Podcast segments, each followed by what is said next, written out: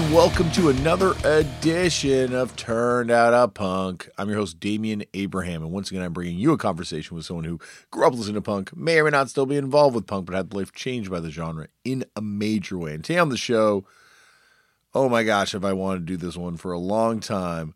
A legend, a bona fide punk rock Canadian legend from the band The Asexuals, from the band The Doughboys, from All Systems Go, John Kastner is here on the show today. That's right. We talk about a lot of stuff. John's got an unbelievable depth of stories. More on that in one second. But first, if you want to get in touch with me, head over to the email address turned out a punk podcast at gmail dot com. That is run by my brother and show producer and guest booker extraordinaire. Here he is booking friends of mine for the show. Uh, and thank you, Tristan, for all your hard work. You uh, you constantly amaze me. I love you, buddy. And he will get the message to me. You can also find me on Twitter or Instagram at left four damien. If you want to support the show, the best way to support the show is by telling all your friends about it, letting everyone know that you listen to this podcast. You can also support it, though, by going to turnedoutapunk, uh, turnedoutapunk dot com and checking out the T-shirts that are up there. And huge thank you to Corey for helping me with that and getting a shirt for yourself. You can also, uh, if, if you're in America, like I think international shipping is a little difficult right now in some cases, and in other cases, prohibitively expensive. So, you know, in America, if you want to get a shirt, and I'm going to try and figure out some other things, and maybe I'll come on tour. I'm going to go on tour with my band, Fucked Up. I'll talk about that in a second, and I'll have, I'll, I'll try and bring Turned Out a Punk shirts with me. So find me after the show and, and buy a shirt off me. Um, you could also uh, support the podcast by Uh, uh, subscribing to it and rating it on your podcast platform that you listen to. You can also support the podcast by heading over to patreon.com slash turned out a punk and checking some of the stuff that happens over there. I put up video versions of the podcast and footnotes and lost episodes and, and all sorts of stuff. Uh, and thank you. Huge, huge thank you to people that do do that. Very much appreciate that. It helps keep this show going. And speaking of thanks and keeping this show going, this thing would not be possible without the fine folks at Vans who uh, came aboard a few years ago and said, Damien, do this podcast. Just don't don't do it on your own pocket. And they helped me cover the cost of this thing. And that is very much appreciated because there are costs with doing a uh, free podcast. Who knew? Who knew? And uh, House of Vans is back. And hopefully there'll be uh, more parties to come, you know, in the future. And uh, I'm very excited about possibly going to more of those. It was great to be back at the House of Vans in Chicago, spinning records, doing a history of punk thing, you know, so, uh, oh man, I cannot wait. For, I'm looking forward to the future. Speaking of future, knock on wood, whatever the future holds, uh, the band I play in Fucked Up will be going on tour. I will hopefully have a bag of Turned Into Punk shirts with me, and you will hopefully be able to be able to grab one of those shirts if you so choose. And uh, uh, those dates are found at fucked up dot c c, and we've announced a bunch of them. I think we've announced three tours so far, East Coast, West Coast of uh, parts of Canada and the United States, and uh, we're also going to England, and those ones have been announced, and maybe some other places. We'll find out more in the future, and hopefully the future is looking bright. One thing that definitely is going to be happening in the future is Fucked Up's going to be putting out some records. David Comes to Life has just been reissued by Matador Records. It's out now. Uh, thank you to people that have picked it up already. I'm seeing people sending me stuff on social media, and uh, I appreciate you doing that because, my gosh, I'm excited to get a copy myself on this of this new thing. Uh, you can find out more information about that over at Matador Records. Also, Get Better Records is going to be reissuing Epics and Minutes. I guess it's not really a reissue if it's the first time. They're going to be putting it out for the first time on tape and vinyl. You can find out more information over there at get better records dot com. And Scotty Karate at Tank Crimes is going to be putting out Year of the Horse, the Fucked Up ninety minute long song that we put out. You can check out the vinyl of that. There's a new video that's just come out. Find out more information about all this sort of stuff, I guess, on Fucked Up social media, which, by the way, I don't do. So if you're ever reading Fucked Up social media and you're like, what the hell is going on here with these tweets? It's it's, it's not me writing those things. So find me at Left for Damien. Find Fucked Up stuff over at, at Fucked Up. Um, but I do I do say that's where you can find the video too. They have the video up there. It's on our YouTube too. Fucked Up YouTube. I don't know. Somewhere on the internet. Okay, on to today's show. Today on the show, man, it's a lot to get through to get to this part, which is the part I'm excited about. John Kastner is going to be here. John Kastner is a uh, a legend, as I said off the top. He played in not just a incredible band in the Asexuals, who we go in all this on the show, but are unbelievably sonically influential in my opinion. But then he goes on to play in this other incredible band, the Doughboys, who are influential and clutch for a whole other set of sonic reasons. And so the opportunity to kind of punish John like this, I've never had it, you know, and I've, I've, I've known John for years from, you know, playing shows and just some of the other work he does behind the scenes in music, and never had the chance to sit down and talk to him like this. And oh my gosh, is it worth it? Once again, Tristan booked this thing, and uh, yeah, I'm really excited to get to do this. And well, for you to hear it, I've already done it, you know, so uh, Asexuals are going to be reissuing their first album in February. Spoiler alert, John talks about this on the show, so hopefully John will be coming back for that. You can find out uh, Asexuals and Doughboys stuff on, on streaming services now, and check all this stuff out, because they, they are, as I say, two of the best bands ever from here. Ever. Ever. Anyway, I'm, I'm going to say all this stuff in two seconds. You're going to hear it. So I'm going to shut up, uh, sit back, relax, and enjoy John Kastner on Turned Out a Punk. John, thank you so much for coming on the show. No problem. Well, as I just got was... an alert that said recording in progress. recording in progress. they, had, they had to put that on there because apparently there was a lawsuit, I learned. Yeah, I could imagine people were probably like using this for terrible things. Yeah, exactly. So right? I'm, glad, I'm glad we're all on the same level. We all know we're being recorded now, at least. There we go. um, but I, as I was just telling you off air, it is a huge thrill yeah. to have you on the show, because oh, I would thanks, say, man. well, you, well, you not only, you know, for all the various music projects you you've done, but like I would say you're in two of the greatest Canadian punk bands of all time. Like if we're going to make a list of the greatest Canadian punk bands, Asexuals oh. and the Doughboy and All Systems Go, I would also put on this list too. But I think like you are someone that has been able to do it time and time again. So we got a lot to talk about. Cool. Yeah. You know, I've had a, I had a long, I had a long run, you know, yeah, of uh, playing rock and roll. Well, I gotta... and I started real young. Well, we got to start this off the way they all start off, which is, John, how did you get into punk? Do you remember the first time you ever came across it? I got into punk. Um, uh, I guess I got into punk rock. There was uh, an older guy, across, older guys across the street. They were, we called them the sixty-twoers because they were born in sixty-two. They were older than us, and they were into punk. And I'd, before that, I was, you know, into the usual like Kiss and Aerosmith and Rush and Ted Nugent and all the rock and roll. And I used to go and see all of those shows in the seventies. I had an older brother that used to take me down starting at nine. And then at ten and eleven, I, we started going by myself, me and Monk and Richard. Uh, and then, you know, at like, like eighty around then, the, the guys across the street, they I heard God Save the Queen, and I started hearing punk from them.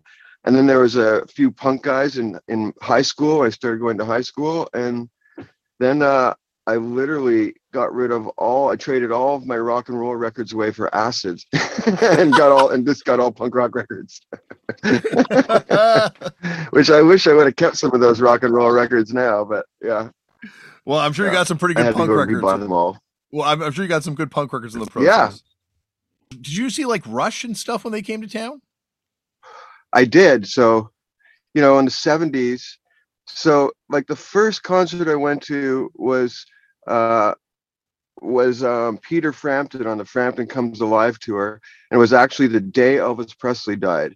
So it was like August, uh, whatever, August tenth or something, you know, nineteen seventy-seven. Wow. Um, it was supposed to be Kiss was supposed to be the first one. And I bought Kiss tickets, and then they announced the Frampton show after Kiss. And the show was actually before Kiss. So anyway, I had an older brother. I was lucky, who took me to concerts. It was a funny thing because he would be like, he'll take me to a concert, but then I had to go see concerts with him. Um, and that, that got weirder later. Like I remember once I got him to go with me to see the Cramps at Club Soda in Montreal. And it was just crazy. You know, Lux was dressed in a, you know, like basically nothing, drinking wine out of a high heel shoe. And my brother was like, what the fuck did you just take me to, dude? And then I had to go see uh, uh, John Cougar Mellencamp with him in return. What I, I recently, well, I recently learned, though, that John Cougar Mellencamp uh, was connected to the Gizmos and was like a Midwest punk guy and had a record on Gulcher even.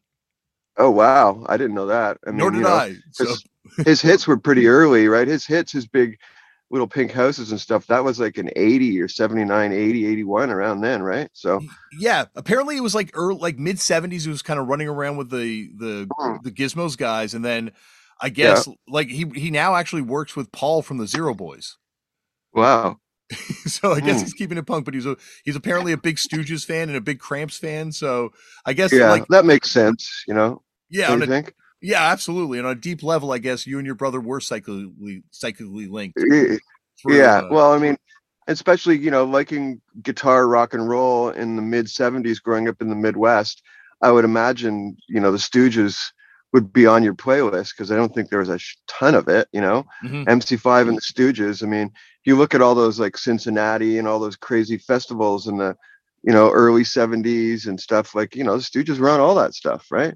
Yeah, absolutely. No, they definitely were, I guess, like an early kind of beacon band for something that was, you know, outside of the mainstream, yeah. even for heavy rock. Exactly. Yeah, they were.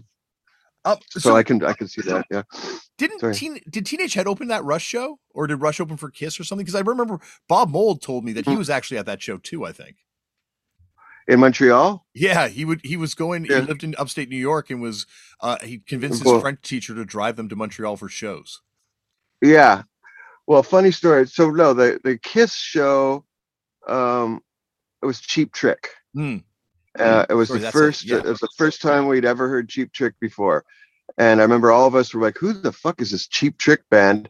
And they literally came back four or five months later and sold out the Forum on their own. That's how well that Kiss tour had done for them, um, and we all loved and loved them, and we've loved them ever since. You know, funny story is uh, a side note is. So Bob Mould's mom uh, lived in Upper State Vermont, and when we used to do a lot of stuff with Brent Branberry on Brave New Waves, um, which was basically the only place across Canada that you could hear good punk rock music, mm-hmm. um, Bob Mould's mom used to write us letters to the radio station. So we would show up at the radio station, and there'd be a, a letter from Bob Mould's mom. That is awesome! Wow, that's yeah. amazing. That's yeah, um, yeah. And, th- on, and then sorry. we met her. So, and then we met her once uh, when we opened the first time. Uh, Husker Du came to Montreal on the Xanarcade tour. Was uh, the Asexuals and and and Husker Du. We played the uh, church, a ballroom in the basement of a church, and we. I finally got to meet his mom after her sending letters to the radio station for all those years. Oh, that's mm. amazing! What a story. Oh. Uh- So where'd you, mm-hmm. where'd you kind of go from, like, you know, hearing about the Sex Pistols and, you know, trading all the records in for the acid and the punk records? Like, what was, what were some of the first early shows you were kind of going to, or bands you were hearing about? It? Well, in Montreal, if like all the first, when, you know, when I started to get into punk, it, it was, you know, it was seventy-nine, eighty. Um, and in Montreal, it was all about, or Eastern Canada in general, it was all about British punk rock. Mm. And it was more kind of the hardcore stuff. So it was like um, Blitz and G B H and The Exploited and a lot of that stuff. So I guess, you know, whenever that was, eighty-two, you know, eighty-one, eighty-two, and they all came to Montreal. And when I was in grade seven or grade eight, this kid moved from California to Montreal. And he uh, he had this punk rock from California that we'd never heard.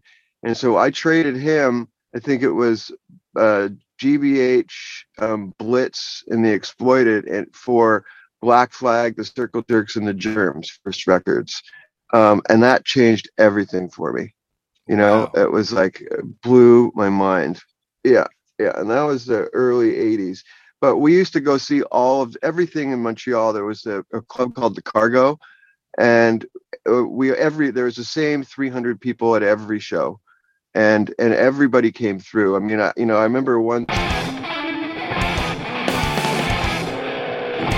So there was a weekend, I remember, in the early eighties that it was the Gun Club on Friday night, Bauhaus on Saturday night. It was six dollars for each, do- each show or ten dollars for, for to go to both shows. It's like, wow. Think about that. I'm like, God, it's so fucked up, you know? Well, yeah. Who would be playing these shows locally, though? Like, is it the two twenty-two still around, or or is it like two twenty-twos had become the thirty-nine Steps by then? Okay, um, you know, but it was uh, Fair Warning, No Policy, Scum, um, Genetic Control, um, you know, all those bands. And I mean, you know, we were part of that whole scene, although, um, you know, we were from the West Island, but you know, Montreal wasn't like Toronto had a ton of clubs to play. Montreal had, like, you played Cargo or Station ten, mm-hmm. and then you couldn't play. So that's why with the Asexuals, like, we got out of town and toured real fast because we wanted to play. And if, you know, once you had played those one of those two clubs, that was it. So, like, we played those two clubs, and I got on my parents' phone in my bedroom and just started booking shows. You know, I booked the first Asexuals tour. I was fifteen. It was the first time we came down to the States, and we did the first tour was like eighteen shows. And then that summer we did fifty in the States. Holy. Uh, I was sixteen when we did that first tour. So did you, did you tour yeah. the States before you did Toronto? Oh yeah. Wow. Yeah. The move. Yeah. That's yeah. the move. Yeah, we did. We went, uh, you know, and we, with, uh, with the Asexuals and the Doughboys, but Asexuals, we, you know, we played those C B G B's matinees a lot. Mm. As we could drive down from Montreal, we would sneak over the border saying we were going to record. And we went to Detroit a ton. So once a month we would go play Detroit. So I guess going back to when you're you're first forming, like when you're booking these shows, I guess, who who are you, how are you getting the connections with these bands in the States? That's it... rock and roll. Yeah. The scene reports, you know, and from there we started there. And then, like, you know, I'd meet Johnny Stiff in New York, and he had the connections for eight clubs. And then, you know, in those eight clubs, I meet another guy that was like, hey, you should meet my buddy. And it was just connections all the way and, and literally. And then, you know, I'd go, we'd, we'd tape up like boxes of records, like fifty records, you know, because we'd hand send them all the promo stuff to make uh, to make uh, the posters and stuff, you know. Yeah.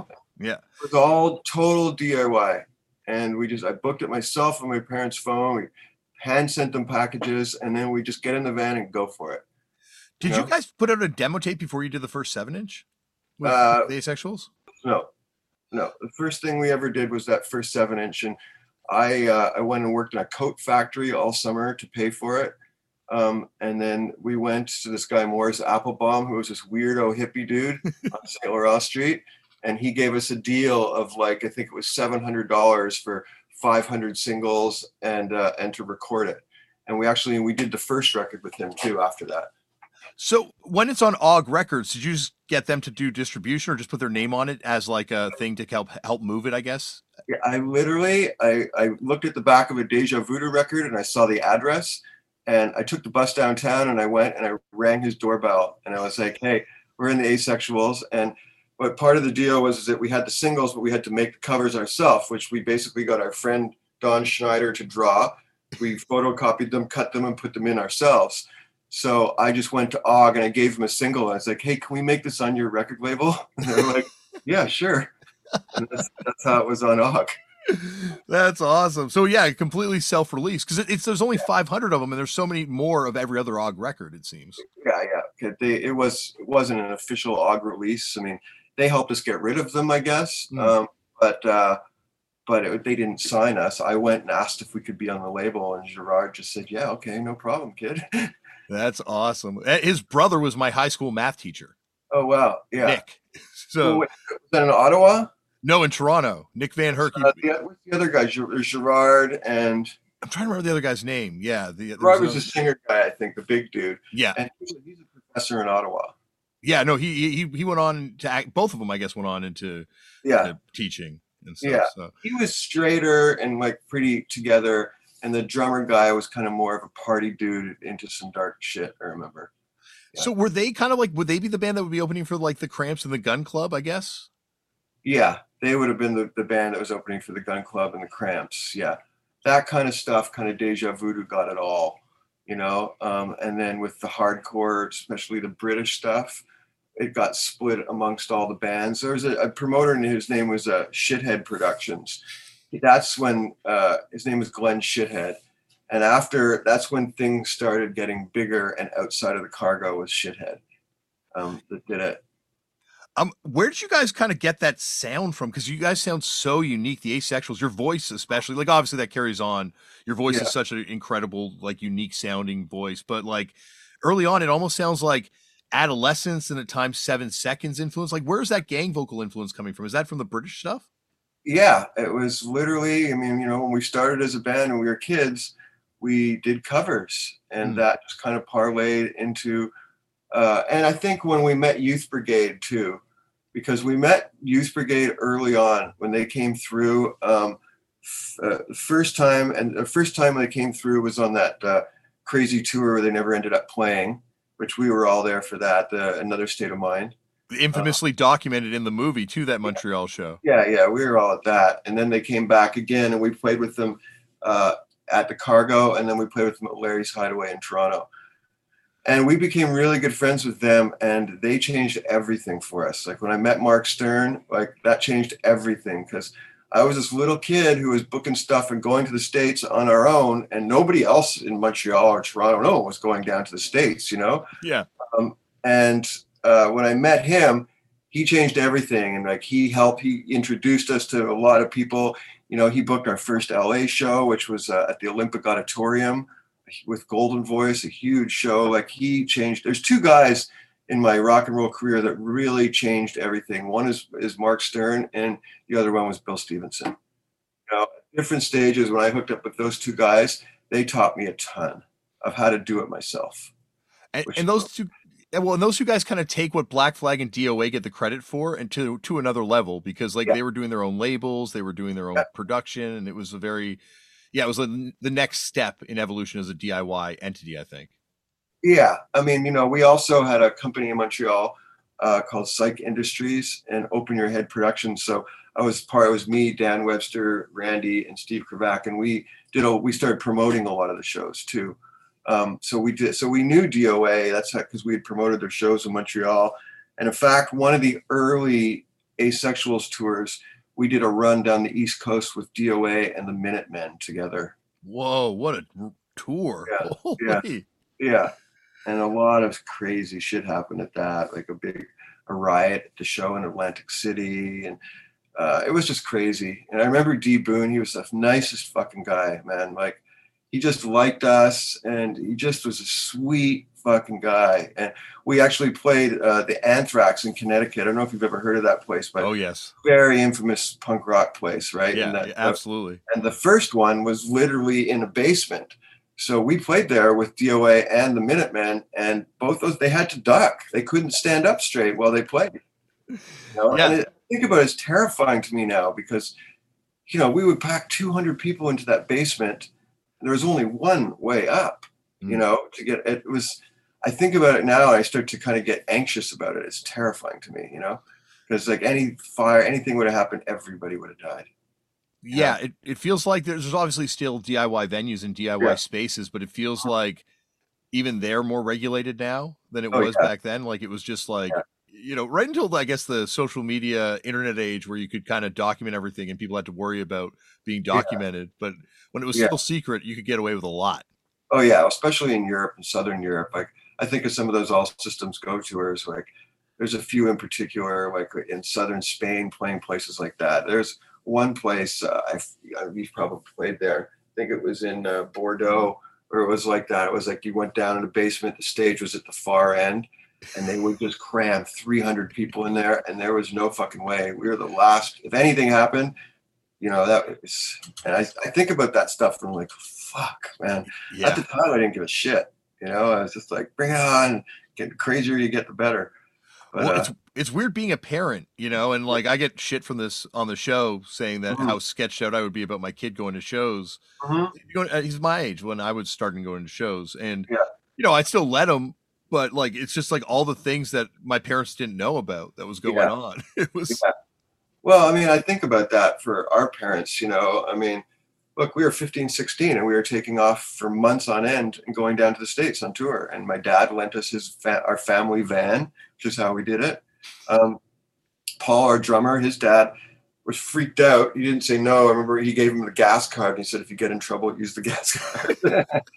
You know? Yeah. But, I mean, we were kids, man. And, you know, like, on the second tour, we made it all the way to Los Angeles and all the way up the coast. And, you know, the only other band from Canada that was, there was uh, D O A was doing it, and then S N F U.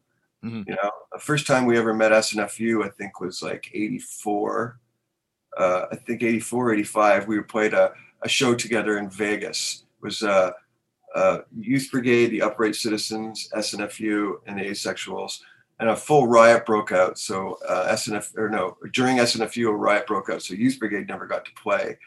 Um, but wh- how we met them is we showed up the day of the show, and we, you know, we're all just dirty as fuck, like barefoot. We all walked in, uh, our band, we walked in, and I remember in the lobby of the hotel, it had a million dollars on display in cash under glass. Yeah. And we walked in, and we were all, and you know, we didn't stay at many hotels. And we got a hotel that night. Everybody was really ready to shower up. And, you know, and we were standing there staring at this million dollars in cash, and no one was talking. And then these other gross, gross punk rock guys came in and were staring at it too. And I turned to the guy and I was like, hey, it's weird, right? And he's like, yeah, it was Ken Chin. And that's how we met. That's awesome. Yeah, all staring, staring at a million dollars in cash in display.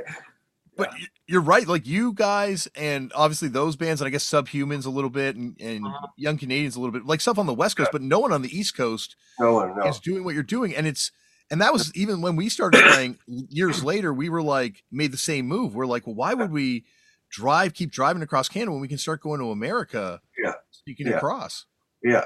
Yeah. That's, you know, it was for us, there was nowhere to play in Montreal. And, you know, Toronto back then, they, they had a bunch of fucking Goose kind of had something going on, and there was a bunch of, I'm trying to remember, there's a punk club that we used to play on Spadina across the street from Fort, uh, Larry's from, Hideaway or, or Fort no, Goof? No, or... across the street from the Elmo. It's a liquor store now. Oh, the, that, the old Fort Goof where the, the bunch uh, of no, Goofs had their club. It was what was it called? Market. They had a market. Maybe that was their club. It was right across the street from the Elmo down. Yeah. It's a, it's a liquor store now. Yeah. I don't know why I'm blanking on the name now, but yeah. I, I've got, I've, I, it's in my yeah. head. Definitely. But Toronto back then was pretty fucking arty. Yeah. Like the music scene was about this Queen Street art rock stuff, which for us, we were like, oh God, mm. you know, and there was a few like, uh, Um, youth, youth, youth, and uh, direct action. Mm-hmm. There's a few cool Toronto bands, a bunch of fucking Goofs, and then there, you know, the, uh, then there's like Hype, and um, you know, some of those bands. I can't Negative remember. Gain, I guess, would have been. Gain, yeah, you know, well, it was we, so we played with them, you know, um, but yeah, we got the hell out of Dodge quick. Like we, we, we went and played. We played C B G B's, I think, before we played Toronto. That's yeah. awesome. Yeah. Uh- What what was C B G B's like when you went down there for those shows? Because obviously those are sort of legendary matinees as well. Like, yeah. what what kind of bands were you be playing with down there? Um, like with like Reagan's Youth, Adrenaline O D, um, Jerry's Kids, uh, uh, you know, all the, the like the Boston, New York kind of hardcore bands. Those yeah. are all bands that we played with, and we probably played those mat- C B G B's matinees. I'd say eight or ten times, I think we probably did it, you know, with, and it was just the same bands kind of shuffled around. And I remember the first time we played C B G B's, we walked in and Hilly said, you know, watch your gear, watch your gear. And we were like, we were fucking scared. And, uh, and so we played, and there's a skinhead at the side of the stage the whole time. And, and we played really fucking fast. And, you know, we were scared as shit. I was like fifteen, maybe sixteen. And we were like, this skinhead is totally the guy that's going to rip off, rip us off, you know? And then we finished playing, and they would give you a room to put your gear in in the back. So um, we finished playing, we're breaking down, this guy walks up and he's like, hey, my name is Vinny. Do you want some help loading gear? And it was uh, Vinny Stigma. That's, yeah. Awesome. Yeah. That's awesome. Yeah. Yeah. That was the first time we had met him. And there was a funny story about that night too, that first time, because Uh, we were all sitting in our gear in the backstage rooms, just full of sweat. We just played C B G B's, and this guy pokes his head in and he says, dangerous drugs of various kinds. That's all he said. And, you know, being the stupid kids we are, we bought acid off him on a sugar cube, and we were like six, and you only had five. And he's like, let me go make another one. which should have been like a fucking key, like, this is a bad idea, guys. Yeah. But, you know, back then C B G B's was right next to, uh, it had a, a, a home, a, a place where poor people went to get food, whatever. I don't know what they call that. Like a soup so, kitchen type thing. Yeah, soup kitchen type thing. So whenever those C B G B's matinees were happening, uh, the soup kitchen people were handing out ham sandwiches and Cokes to everybody in front of C B G B's. Yeah. I hear about that too, because like, so I guess so many of the kids there were were homeless. Like it's yeah, like yeah. such a different kind of world for a lot of those kids than you know yeah. Boston or D C was. Oh yeah, and it was re- like you know Lower East Side where C B's was. It was bad, mm-hmm. you know. Like you couldn't you couldn't leave your van. You couldn't do you know you couldn't do shit. You know, someone always had to be in the van all the time. And I remember that when we went on the first Asexuals tour, which was that first run to Florida. About a week before, uh, T J, our bass player, got spooked and wouldn't go, so Carlos from the Nils filled in. And I remember that first show at C B G B's, uh, I come out and our van's parked up front, run, it was running, it was in winter, it was like January, and I, I see Carlos, he opens it up, and it was like all these like tough skinheads get out with a big pile of smoke, and they were smoking a joint in the van, and I'm like, what the fuck, dude? Like, you're gonna get us arrested, you're gonna get us killed, like, but... you know, like walking around where C B's was, it was bad. You know, like New York was New York back in those early eighties, man. Yeah. You know? Even where the Anthrax was, the original art gallery place you're talking okay. about, that neighborhood apparently was no joke oh, yeah. as well. Yeah. That whole upper state New York was bad. Poughkeepsie and all those places. It was, you know, the Anthrax, it went through three different stages of clubs. The initial one was in that basement that was small, like one hundred fifty people, you know, mm-hmm. and then it went to a medium sized one. And then the last one was kind of like in a warehouse district that was big. It probably held five hundred people, you know? Yeah. Um, you, you always hear about the connection between Montreal and New York. Like there's even that New York Montreal connection L P that comes out. Yeah. Yeah. There was a big connection between Montreal and, and New York. Um, a lot of those bands came up and played.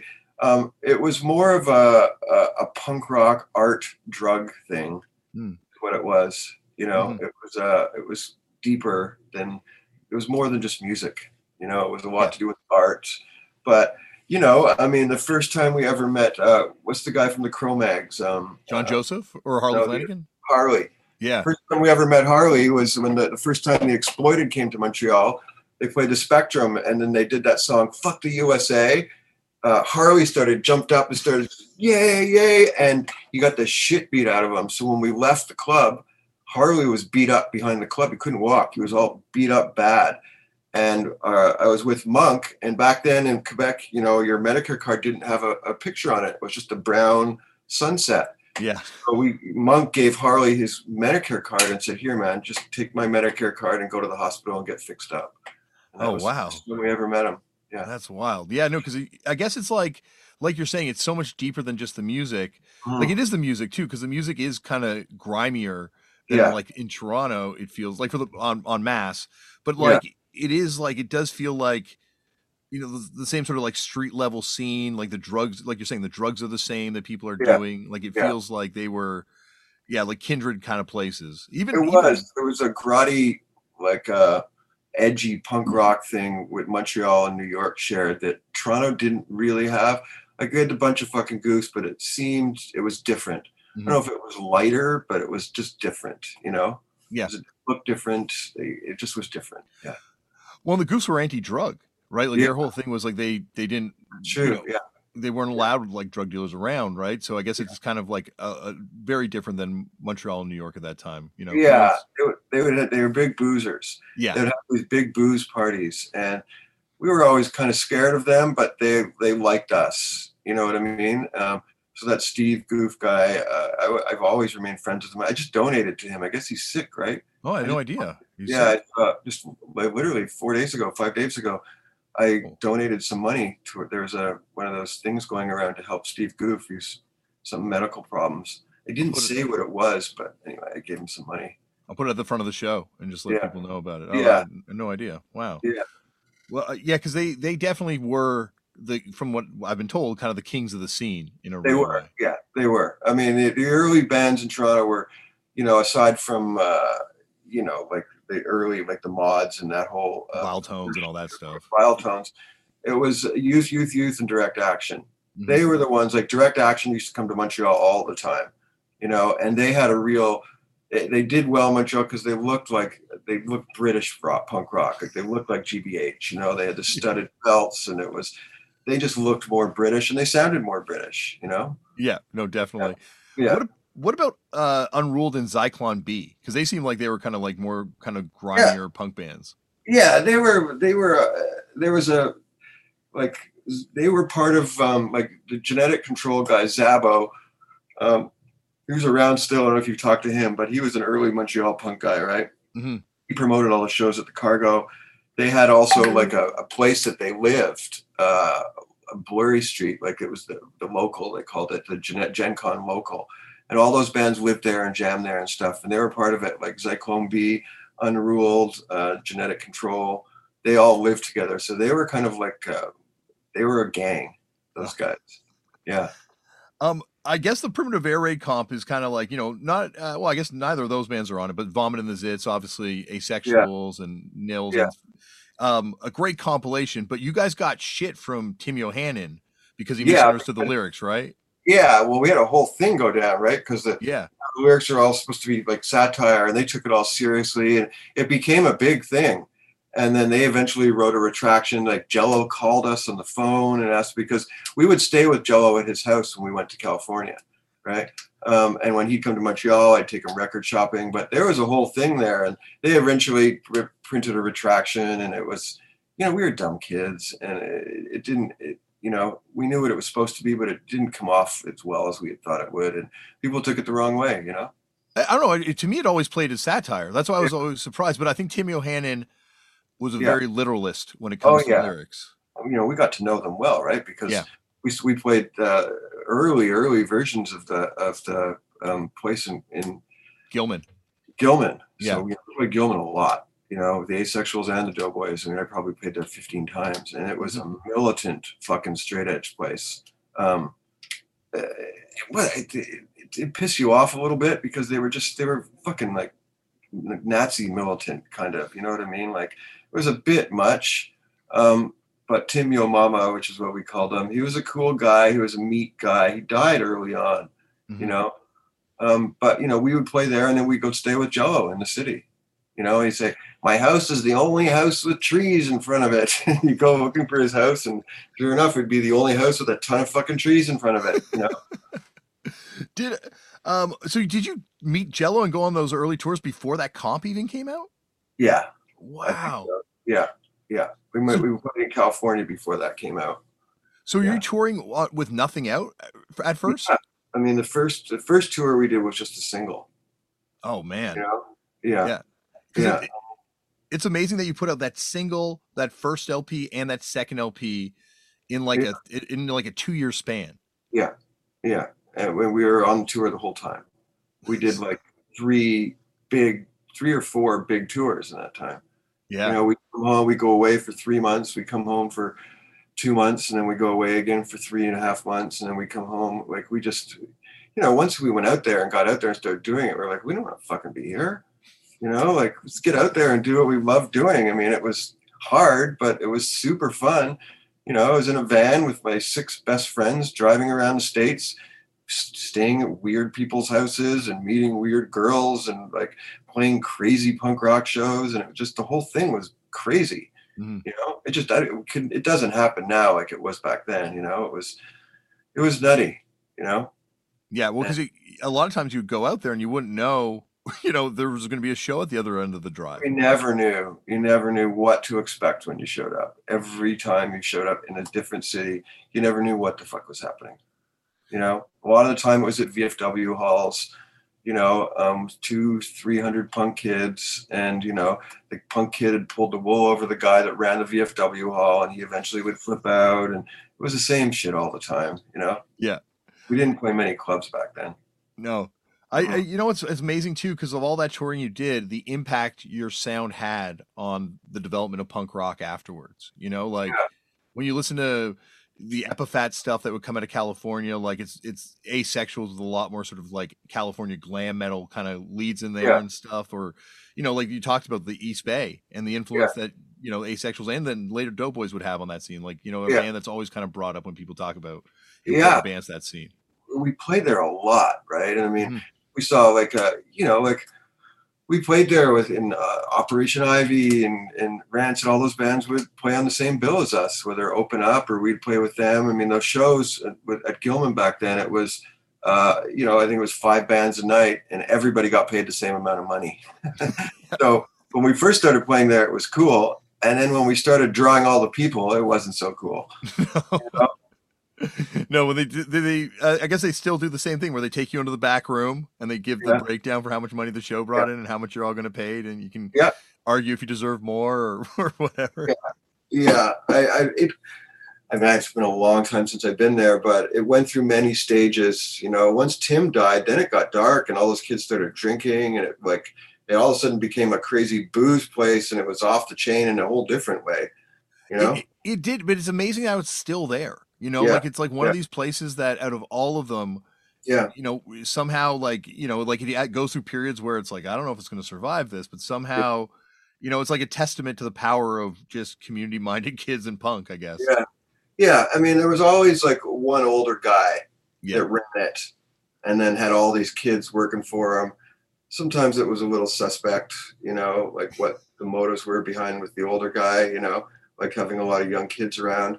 Ran into that a lot in punk rock back then, you know? Yeah. No, that's an unfortunate thing that comes up a lot on here, is the idea that like punk rock is kind of this magical Peter Pan world where age doesn't really mean anything, but there's also predators that can hide in that. A lot of them. And we, we, we, we got out, we came up against a lot of them. Well, you guys are so young. We right? were so young, and we stayed at these older guys' houses. You know, they loved having us stay there. And, you know, years later, we'd hear about them getting arrested or going down and all kinds of weird stuff, you know. Mm-hmm. Mm-hmm. Um, I kind of yeah. like it, it's a new thing that I'm, I'm, you know, I think there should be a book or maybe a documentary, but the idea of like kid bands and punk. Yeah. And it's, it's really like, you know, not that there aren't kids exploited in other genres of music, but there, there's yeah. few genres where children are given as much free reign to yeah. go out there and just explore the world as they are in punk rock. And there's like a, you know, like, like Steve McDonald and his stories, or, or, yeah. you know, there's wild stories like um, yourself, you got stories, obviously. Oh man. I mean, you know, I mean, I, you know, I toured the, the, the States, like I think three or four times before eighty-five. Yeah. Right. I mean, I could write a book on each one of those tours. I mean, yeah. they were just, every night was something insane, you know, yeah. insane. Florida was just messed up. And we all, the first tour we did, we went to Florida, you know, first tour we did, we went to Florida. We had like five shows in Florida. And the first show, the skinheads came in and pounded the shit out of everybody. They chased all the kids out of the hall. And I went and like smoked ice with the leader of the skinhead after that. I don't know what it was, speed or something.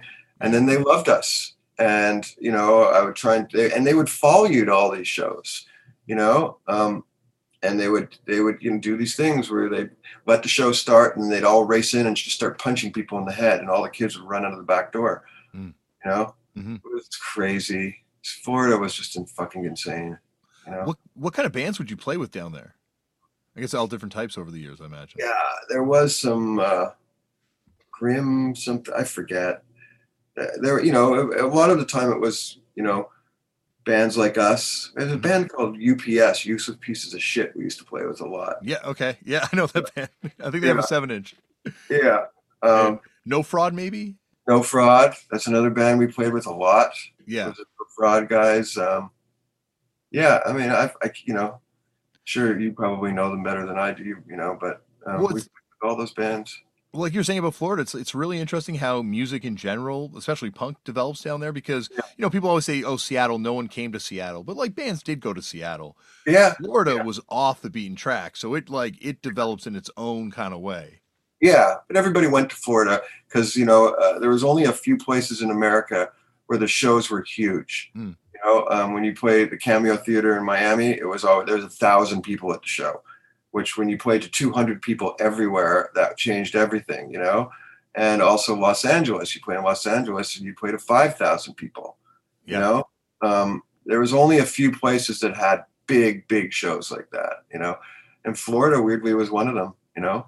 And you talk about Seattle. Seattle, a lot of punk bands didn't go in that time in the eighties because there was a ban on all ages shows. They weren't allowed to do all ages shows.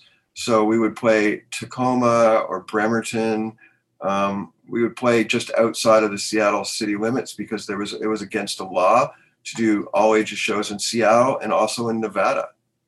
Oh, really?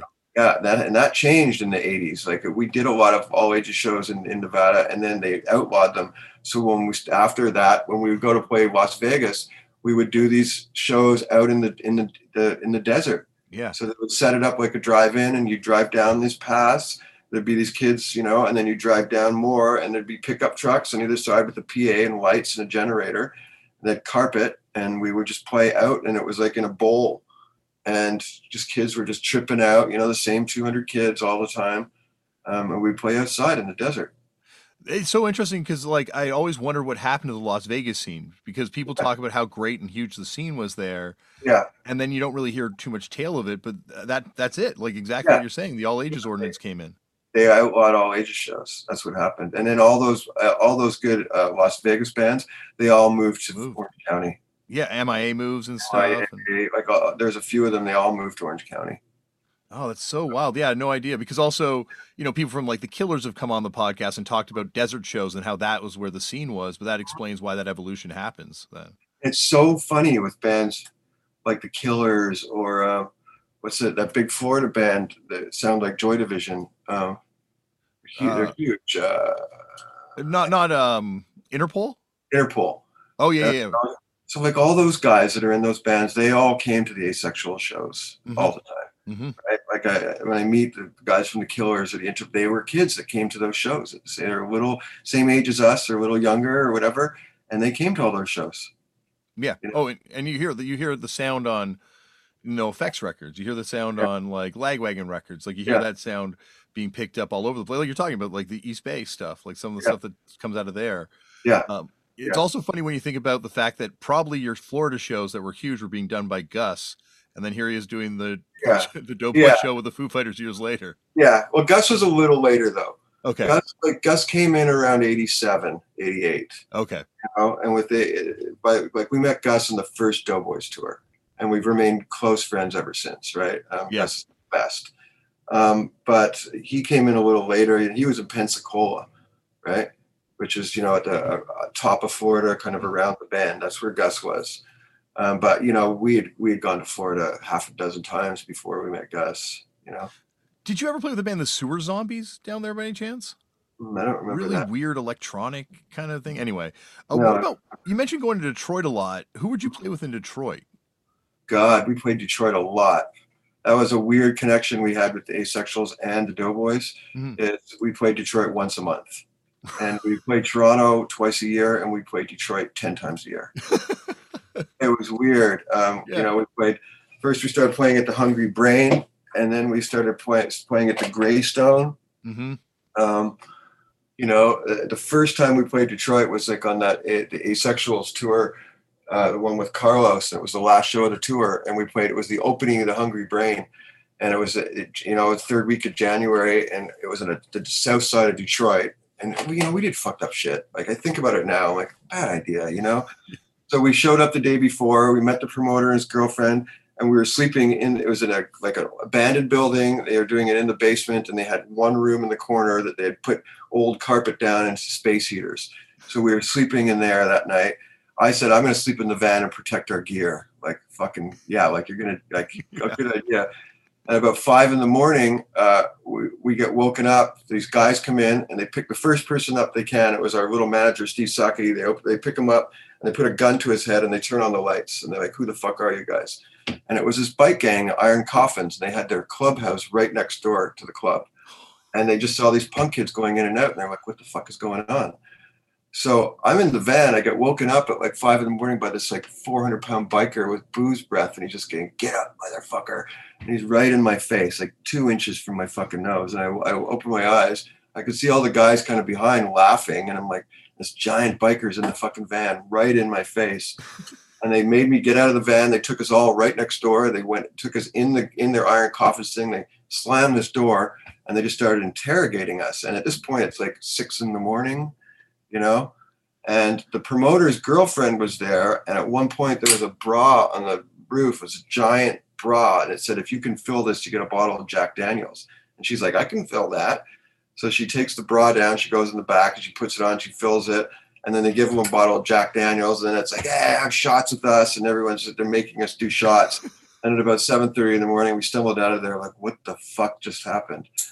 Um, and that night, it was us and Dyke Kreutzen.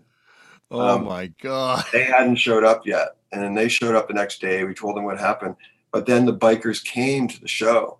So there was like two hundred fifty little punk rock people uh, at our sh watching us. And then the bikers started to come in and people started to go to the edge. And then, you know, we, it ended up with us playing to forty bikers, and all the kids either ran out or they were just stuck against the wall, freaked out. And, and a lot, so when Dyke Kreutzen got up and played, there was barely anybody left because the bikers just turned around and left after we did. And a lot of the kids had gotten chased out by then. Oh, you know? My God. Yeah.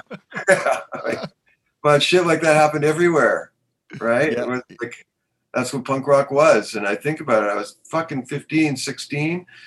You know, I have, I have a daughter that's like that. I just like, man, it's crazy to think about what we did, you know? Yeah. Yeah. It's wild. Like, it's definitely, you know, like it's, it's a, uh, I think because it was a less documented life, you don't really stop and think about how crazy these situations are yeah. until much later. Different time, you know. Um, I don't know if it was if it, it was safer. It's just that we didn't have the internet. You, you weren't reading about all the terrible shit. It wasn't in your face like it is now, right? Yeah, yeah. Oh, it could have been way worse, but we didn't know about it because we didn't. You know, there was no cell phones. There was no internet. There was none none of it. You know. So I mean, back then, what a huge thing was that when you met touring bands, everybody traded these credit cards, these illegal phone cards. I don't know. I'm sure a lot of people from my time must talk about that because it was a huge deal. Yeah. And it survived like not so much when Fucked Up was getting going on touring, but definitely like when I was roading for the Swarm, like that was still yeah. the scam, phone dialers yeah. and, and phone cards. Yeah. Phone cards was the big thing. And you'd meet up bands and they'd be like, hey, I got a number. And, and you know, then there's like a pay phone at the seven eleven across the street. And all the guys in both bands or all, everybody was fighting to get to the pay phone. You know, and we all use these illegal phone cards. And, you know, it was like, you know, at Bell, when you got your landline, they gave you a car, a, a number to make long distance calls. And those would get jacked by kids and traded. All the bands had them, everybody. And when you meet up with a band, that was the first thing. You got numbers and everyone was trading numbers, you know? Yeah. It, it's, it's funny too, because you think about the costs of booking a tour back then. That was a huge upfront cost. It was like the hundreds of dollars potentially you're going to spend on a phone bill calling yeah. everyone to try and book this tour. I mean, my parents were cool about it. I had a dial-up phone in my room. Yeah. Um, and I just, I didn't even ask. I just picked up the phone and started calling people. You know, I had the most insane bill that first month. Yeah. And they never said it. I, mean, I think they had a phone plan or something. I don't know what it was, you know. Mm-hmm. I had a grandmother that lived in Florida, so they probably had some plan of some sort, but they never, I never got in trouble for it. Did you ever play with Boom in the Legion of Doom in uh, Detroit? They were the band that used to throw dead animal carcasses around. Oh, yeah. I remember that band. They used to throw dead animal carcasses around. We played with them at the Greystone once. I remember it was fucking disgusting. Yeah. Yeah, yeah I do. Uh, I, I didn't remember their name, but I remember that band that used to throw dead animal carcasses around. Yeah. They become kind of legendary on the show, like yeah. uh, infamously legendary for various antics they pulled. Yeah. Yeah. We used that in that movie Suck I did, yeah. uh, where we, it was the heavy metal band with Moby that I was in, and we threw, they threw secretaries of steak or they threw meat at it. Yeah. Like that movie Suck was a lot of my tour stories that I told Rob, and that was one of them. That's that, awesome to know. That's wild. I, I saw it and I was like, yeah. never made the correlation, but that makes yeah. perfect sense now. Yeah, yeah, yeah. That club, you know, that was that was the Greystone. That was this guy Scary. His name was Corey. He just got out of jail like about two years ago. I had heard he mm-hmm. loved The Asexuals, and so we used to drive there and sneak across the border and play once a month. And we played with tons of bands. There was a band called Angry Red Planet we used to play with all the time. Of course, yeah. um, But, you know, Scary loved us. He would always put us up, and you'd go and get paid. He had a big gun on the table. Um, and, you know, it was all people, it was fights all the time. It was madness, you know. Eventually, uh, it was, some biker war happened, and they drove a Mack truck through the front of that club. That's how it ended. Oh, hey. Yeah, like some biker guys just got in a truck and fucking drove it right through the front of the club. And that was it. And Corey ended up going to jail for murder.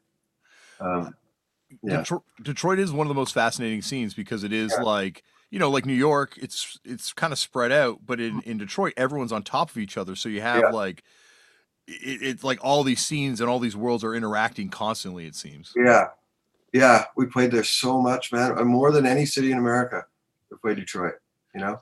Would you just drive there Deadhead style? Like, cause like, cause, or would you do stopover yeah, shows? We no, we just get in a van or nine hours. We get in a van, drive straight there. You know, we we, yeah. we leave like in the afternoon. We drive all night. We get there in the morning, fake our way over the border with the recording paper, play the show, and then we either stay the night or leave right after the show and just drive straight. That's wild. I yeah. guess was it? Did it feel more like a hometown show than I guess a New York show? I guess it's a little bit. No, it's about this further than New York. Same. Right? It, was, it was like an hour further away. New York was eight hours. Yeah. Detroit was nine. But it, for us, it was a weirdly like a hometown. Like we just we played there so much. We knew everybody. We knew all the bands. We knew everybody in the scene. You go online. There's a lot of uh, videos of our shows back then. There's a lot of weird radio station interviews I do at the college radio. Like we did a lot in Detroit. That for some reason they both they picked up on both the Asexuals and the Doughboys, and we always did well there. Yeah, it's weird how they they just latched on to certain bands. Like it yeah. seems like a, a, a place that's very loyal. Once they like a band, people yeah. are loyal to it. Yeah, I mean America was like that. Like there was pockets of places that we always did well, and with the Doughboys also, you know, like the Midwest we always did well, Florida we always did well.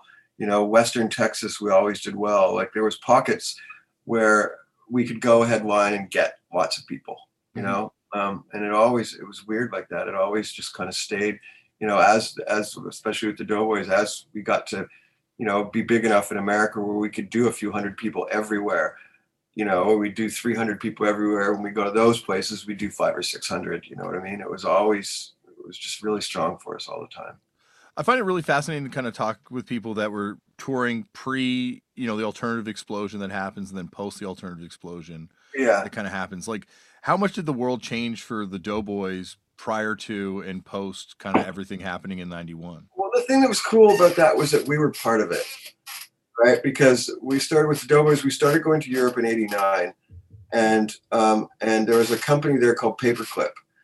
And Paperclip, they booked everybody. They had, you know, Nirvana, Soundgarden, um, Soul Asylum, uh, the Lemonheads, um, all the bands, you know, Mudhoney, you know, and the Doughboys. We were the only Canadian band there. Um, but they had fifteen bands, and it was the bands, all those bands went on to just change music. Mm-hmm. So when that whole explosion happened, um, we were part of it because we had been touring Europe with those bands for three, four years already. We, you know, we had already toured Europe with Mudhoney and Nirvana. We'd already we'd done tons of shit with all those bands year, for years. So by the time all that, like, and then you know, with the with the Doughboys, we signed a big, you know, we signed to A and M at the same time. Like mm-hmm. we rode that wave at the same time as all of all those bands, you know. And we were all the same age, and we were all kind of part of this Kiss generation. We all discovered punk rock at the same time. We all had a lot in common, you know. Yeah. Yeah, because well, it's all it's all the descendants of hardcore, right? Like yeah. you guys are all hardcore kids grown up, yeah. and this yeah. is where it went. Yeah, that's where it went, and so we, we had a lot in common, and and you know we were the Canadian band, like you know then like when all those bands would come through Eastern Canada, like we were the band that they knew in Canada, you know, like we didn't matter who it was. When they came to Montreal, they you know we would be down at soundcheck, you know we'd take them to dinner, we you know, and it just got. You know, went from clubs to theaters to arenas, you know? Mm-hmm. Yeah. It kind of feels like there there wasn't necessarily the label support in Canada at the time for you guys that you needed to kind of like, you know, like Canada yeah. would, a, a few years later with the, the can rock renaissance, we'd have like a manufactured industry response yeah. to the alternative thing. But like you guys, like you're like, you were that band, you are that band. Like it, it at was, the time in Canada. For us was that uh, we, re we wouldn't do, we just wouldn't do any of the, the edge fest and stuff. Like Paul and Jonathan refused. They were like, we had, we, you know, we had pounded Canada. We had toured Canada eight times before all of a sudden we were on Much Music all the time. Right. Mm-hmm. And, and that whole generation of the, uh, you know, Our Lady Peace or, um, I don't you know, all those bands that yeah. Scott signed on Mother Earth, like all yeah. that whole, all those CanCon bands. Right. We had been pounding the pavement. And, and so we were like, fuck this. Like we just went to the States or Europe, right? And we just, we would tour Canada once or twice a year, and we would tour you know, Europe and America once or twice a year. But, you know, we spent two weeks in Canada and three months in the States and two months in Europe. And, you know, you do that twice a year. There's your year. Yeah. You know? Well, because like outside of, you know, Sloan, I guess, there's not too many bands that, I, you know, it was much more exciting to play with like Mega City four and all this yeah. incredible stuff that's happening in the U K than it yeah. with some of these bands that they're doing in Canada at the time. We like, just didn't, you know, no offense to any of them, right? We just didn't like any of those bands and we had nothing in common with them. Um, and we just didn't want to be part of any of that fucking CanCon stuff. We just didn't, we didn't want any part of it.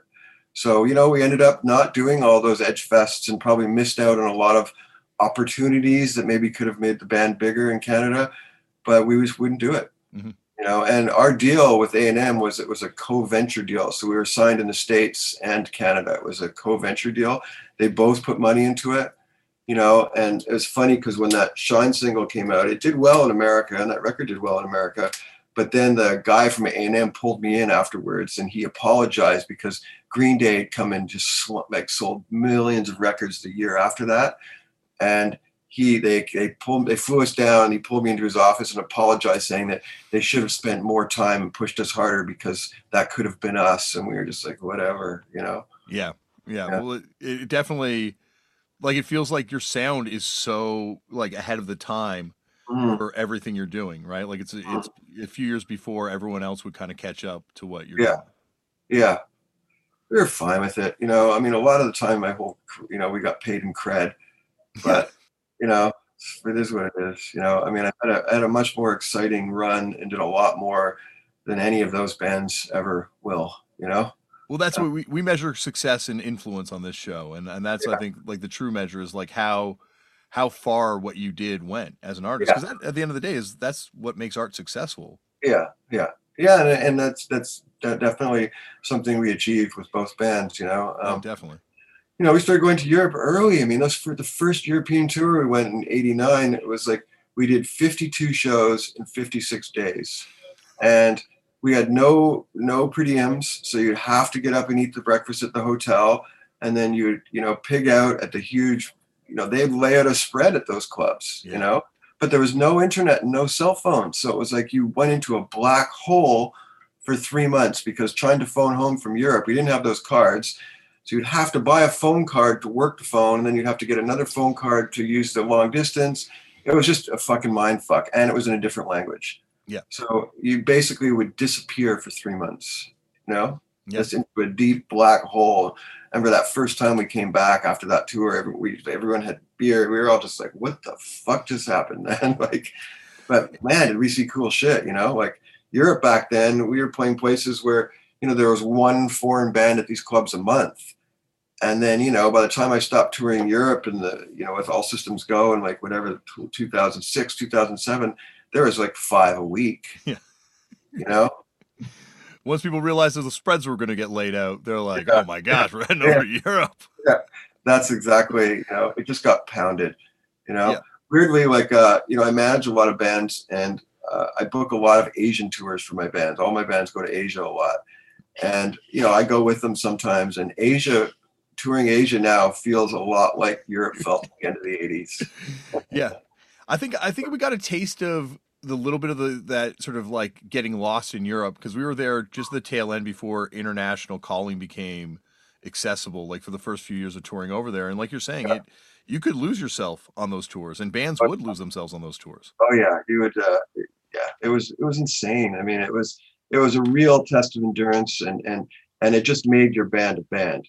Because, you know, like we were in a van with a Dutch guy, uh, you know, driving, and we would bring, you know, we'd bring these hockey bags full of T-shirts, and that's how we lived, you know, it was the merch. And we met crazy girls and guys, and we, we had crazy times, you know, like we went from top to bottom tons of times. Um, and it was crazy, like a lot of squats. A lot of weird squat stuff, you know, like it, it was amazing. It was a real, I feel lucky to have done it all, you know, at the time I did it. Did you meet the Mega City four guys and, and all those British bands on that first tour over there? Yeah. So the first time we went over, uh, cause you know, the, the first Doughboys record, it got released on uh, What Goes On in the U K and then and Shigaku or in France. We did a French and a British release of that record, the first record, um, in eighty-seven. Um, and so in eighty-nine, we went over, and I think we, that was like the Home Again record, maybe. Um, and the first, we flew into England, and the first show we did was at the Fulham Greyhound. Um, and we, we, uh, our Dutch road manager picked us up, and we went to this club. It was our first show. Actually, we played Leamington Spa with the Senseless Things the night before. And then we played the show at Fulham Greyhound, where all those bands, Mega City four, Senseless Things, The Wonder Stuff, all those guys, they all had the first Doughboys record, and they all were at that show, you know? Um, yeah. And the funny thing was, we showed up at that show, and there was this weird old dude waiting for us with our records at the back door. And we chatted with him for a while, and we signed all our records and whatever. Um, it was John Peel. That's so that awesome. Weird old dude that was waiting for us. That's amazing. Yeah.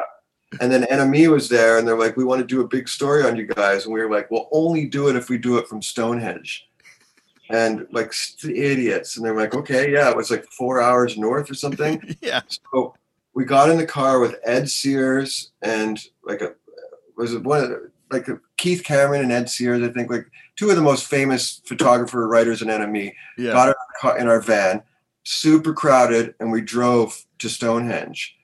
And we pulled over uh, at a McDonald's on the way, and that's when we realized those guys were on acid. And then we showed up at Stonehenge, and I jumped out of the car and I went running right, and there was a fence. They had just put this fence around it. And I ran right to the edge of the fence, and, I, and the sun was coming up, and I was like, fuck, there it is, you know? And we're and right when I was there, I looked in the grass, and I was like, whoa, there's two dudes having sex in the grass. And I ran back, I'm like, there's two dudes having sex in the grass. And we, we all went over, and it was two security guards waiting for us to hop the fence, and they were going to arrest us. But so we never did. So there was a big piece in N M E, like we got a full page where it's a picture of the Doughboys with Stonehenge in the back with the sun coming up. Oh, that's awesome. Yeah. Yeah. I think that's like the scene, you know, much more than Canada. Like that's the scene where I think sonically you guys would fit in the best, even more than any place in America. Oh, yeah. At the time. And we did great. Yeah. And when we started going to the U K, we were part, you know, in, in America, we had the scene with, with Descendants, Big Drill Car, mm-hmm. the Chemical People. Like we had a scene, and there was a group of kids.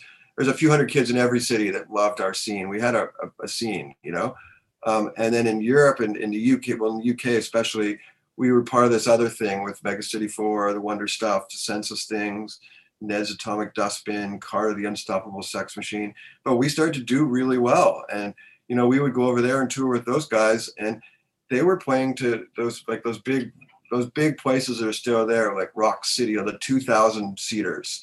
And they would sell every single one of them out. We would travel with a P A and catering. So the first thing that rolled off the truck was catering, you know, and, and we would fucking kill it. We would sell massive amounts of merch, and, you know, and we did it a lot. I mean, we probably toured the U K fifteen times, you know, because we just mm-hmm. did so well there, you know. Mm-hmm. And the drives yeah. were short. Drives were short. Food was shit. Hotels were terrible. Everything about it was actually terrible, except for the shows were amazing. Yeah. Because in the U K, they just, the whole room was like a big solid box that they all jumped up and down, and you'd have two thousand kids jumping up and down, and it was just fucking felt great. But then everything else was just terrible. The food was awful. The hotels were terrible. Everything about it was awful, you know? It's interesting too, because like, you know, once again, it, how music history takes it up. It's like, oh, Britpop came and there was nothing before it. Britpop emerged yeah. out of like this Thatcher wasteland, but there's this, yeah. all this great stuff that directly precedes it, that almost yeah. is laying the foundation for it. Like you're saying, Ned's Atomic Dustbin, like they were almost yeah. subsumed by the Britpop thing. Yeah, yeah. You know, like we went over, we played, uh, um, and by then, you know, all of our friends' bands, um, like the Lemonheads, we were friends with all these bands, and so there was a year there, like ninety-two or ninety-three, where we all played Reading. You know, and that year uh, we did Leeds and Reading, and it was the first year they had done the, the two festivals, Leeds and Reading. And so we did Reading on like a Friday, I think, and then Saturday we went to play Leeds. It was the first day of it, and there was a bomb threat, and they had to evacuate the whole site.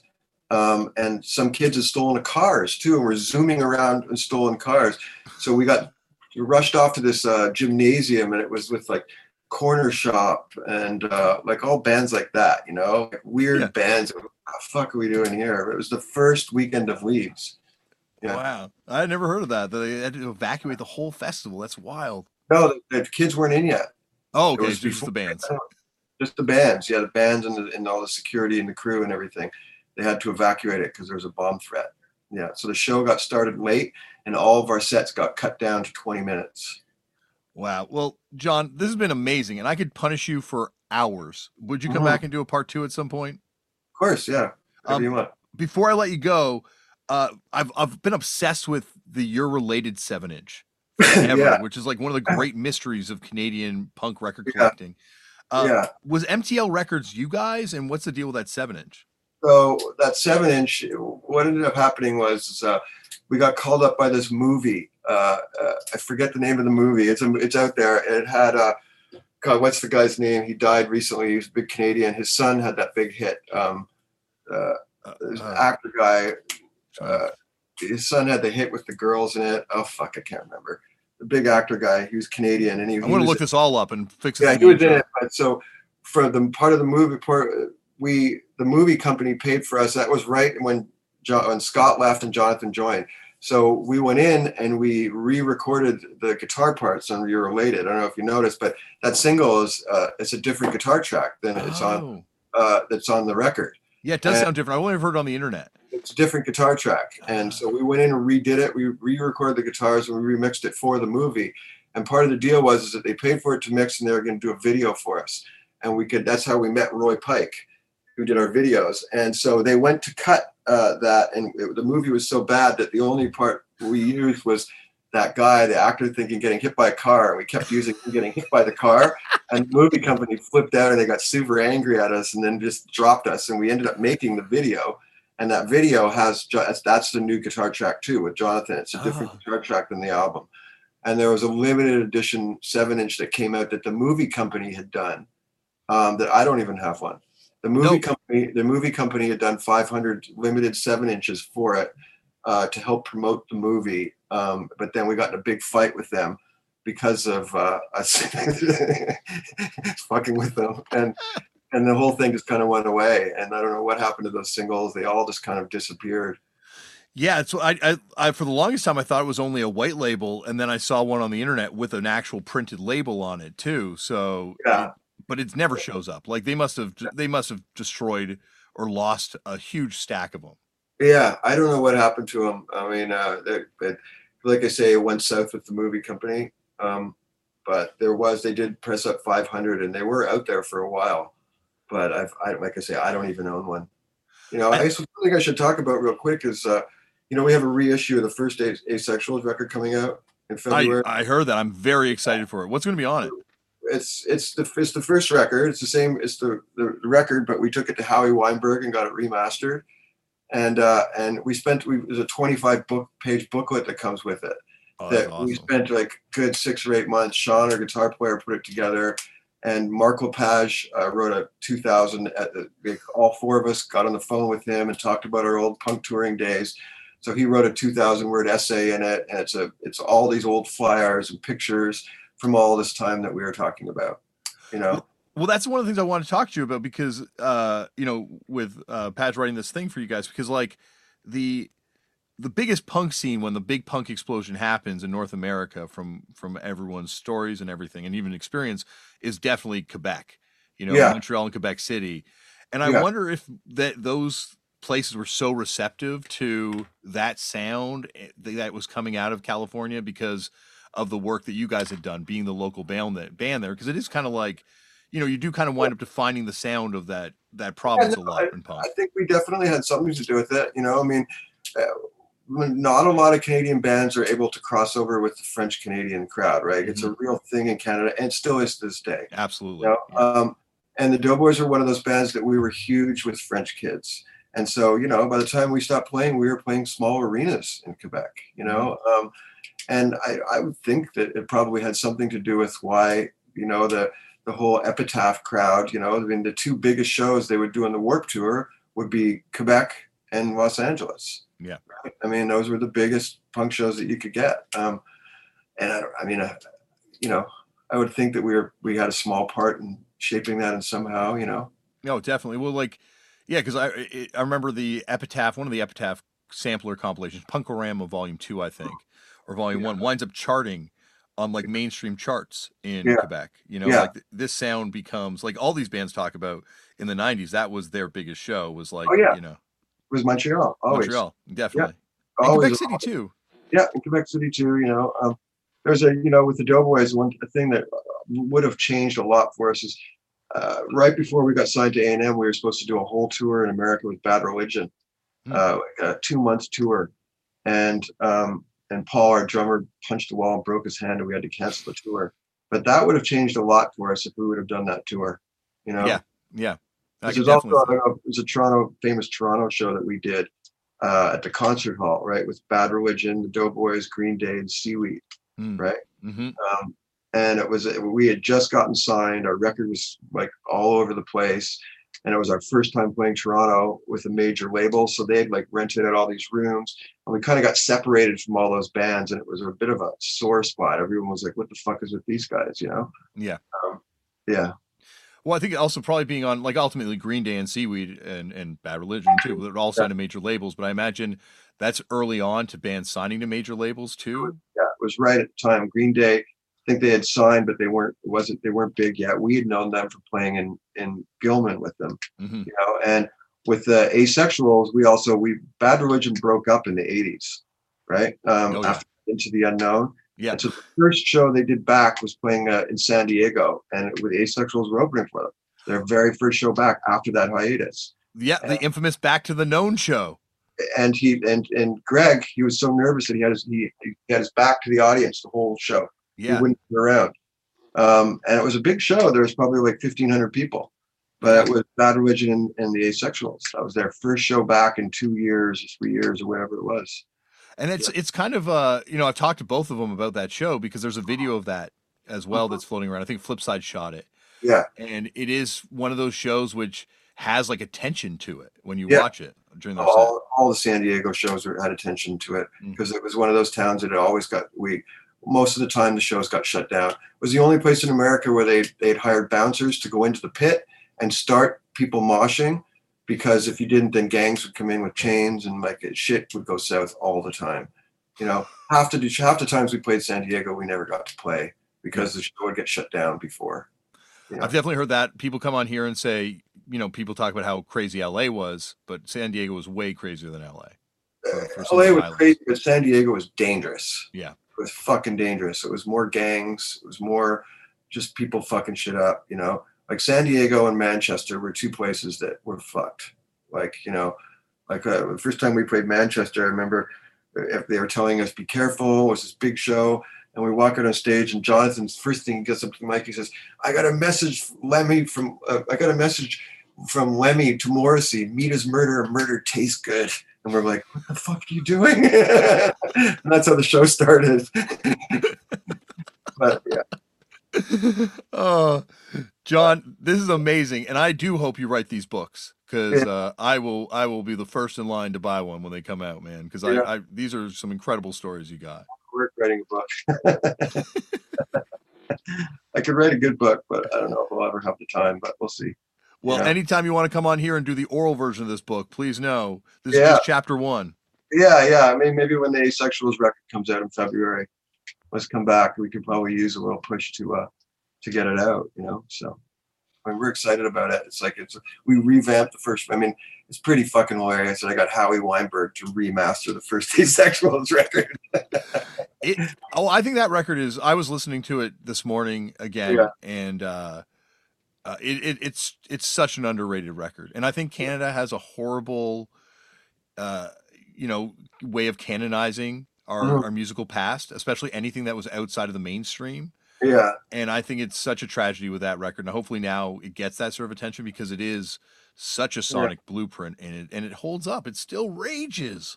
Yeah, it's funny when I listen to it because we're just such little kids, you know, like little kids, man. So I'm proud of it, and I'm excited that it's coming out again. So, yeah. Well, I couldn't let you go, John, without this story. You, yeah. So you were saying G G Allen one time stayed at your house? Yeah. So G G Allen played Montreal. Uh, God, I, maybe it was the end of the end of the eighties. Um, he came up, and uh, I was living with Colleen McIntyre from My Dog Popper at the time, and he came up. We knew his deal, but we didn't really know his deal. And so he came up uh, from New York. He took a bus up, um, and all he had with him was a, a brown paper bag with a box of Xlax in it. And he came up.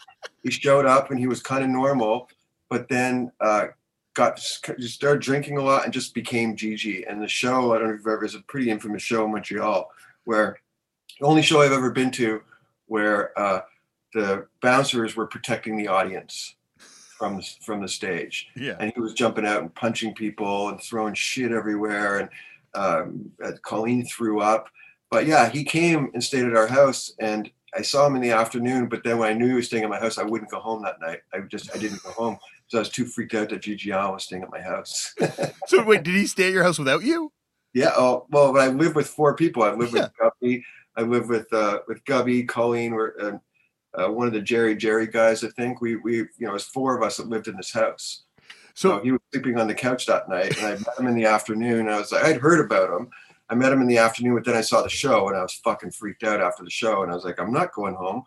So I stayed at my girlfriend's house because uh, Gigi Allen's staying at my house. I'm not going home. Your roommates must have been so stoked when you got back. Oh, my God. They were so freaked out after the show because we knew what the deal was. But you know, it was before the internet and everything. Yeah. We heard yeah. about it. We knew, but we didn't really know until that show started. And it was like, what the fuck? Yeah. It seems like that's a very common consensus with him, that people yeah. knew. But yeah. no one really knew until yeah. the show started. Exactly. You knew, but you didn't really know. You know, I mean, he got up there and just started like throwing shit at the audience, literally shitting and throwing it. He took a pitcher. I've never seen a pitcher of beer get chucked so hard. He just threw that thing and it went sailed right and smashed at the back wall. He was running out and standing on these lit up cubicles, like with a G string on, with shit all over him. It was, it was fucked up.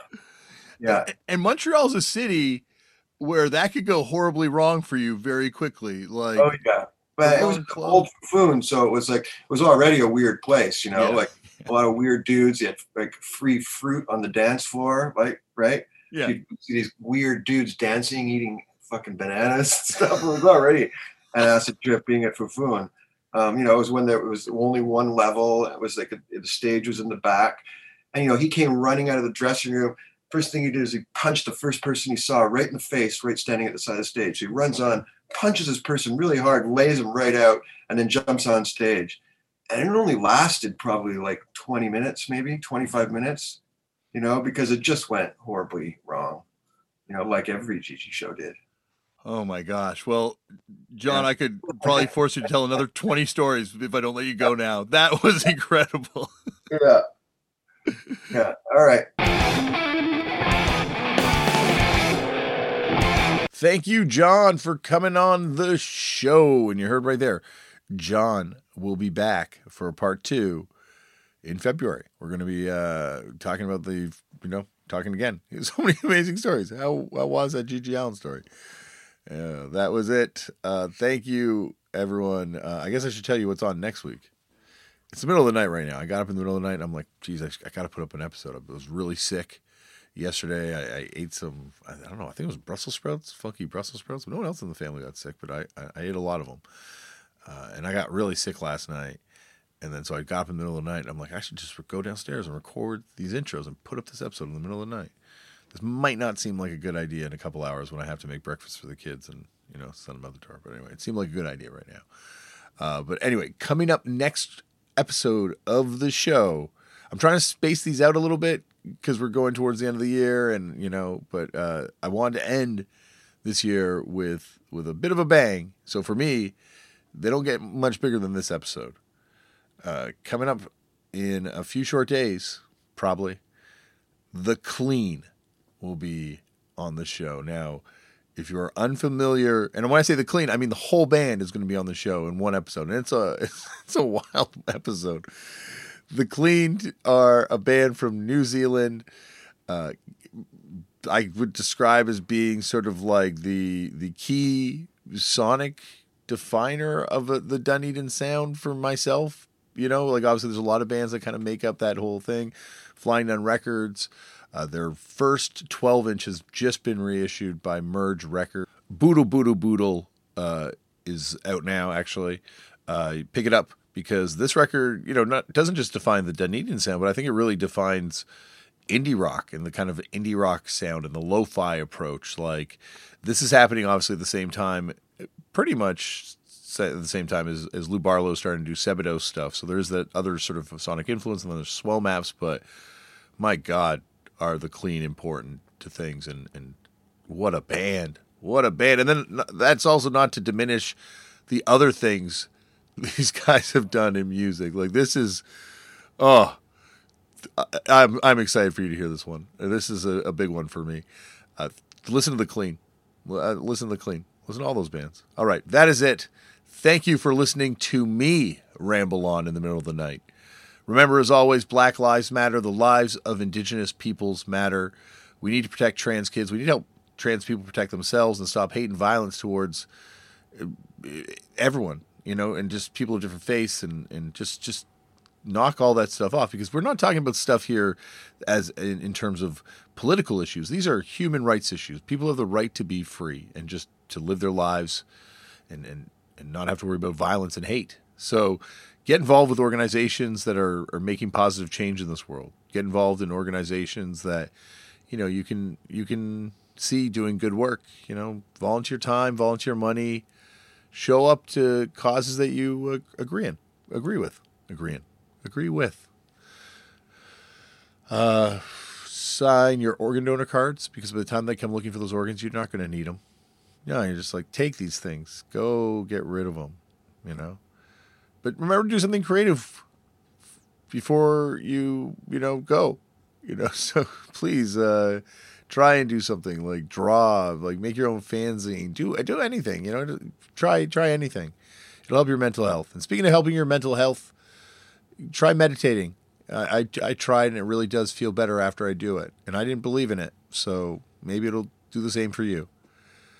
Uh, that's it. Uh, I, stay safe. I'll see you on the next episode. Thanks for listening.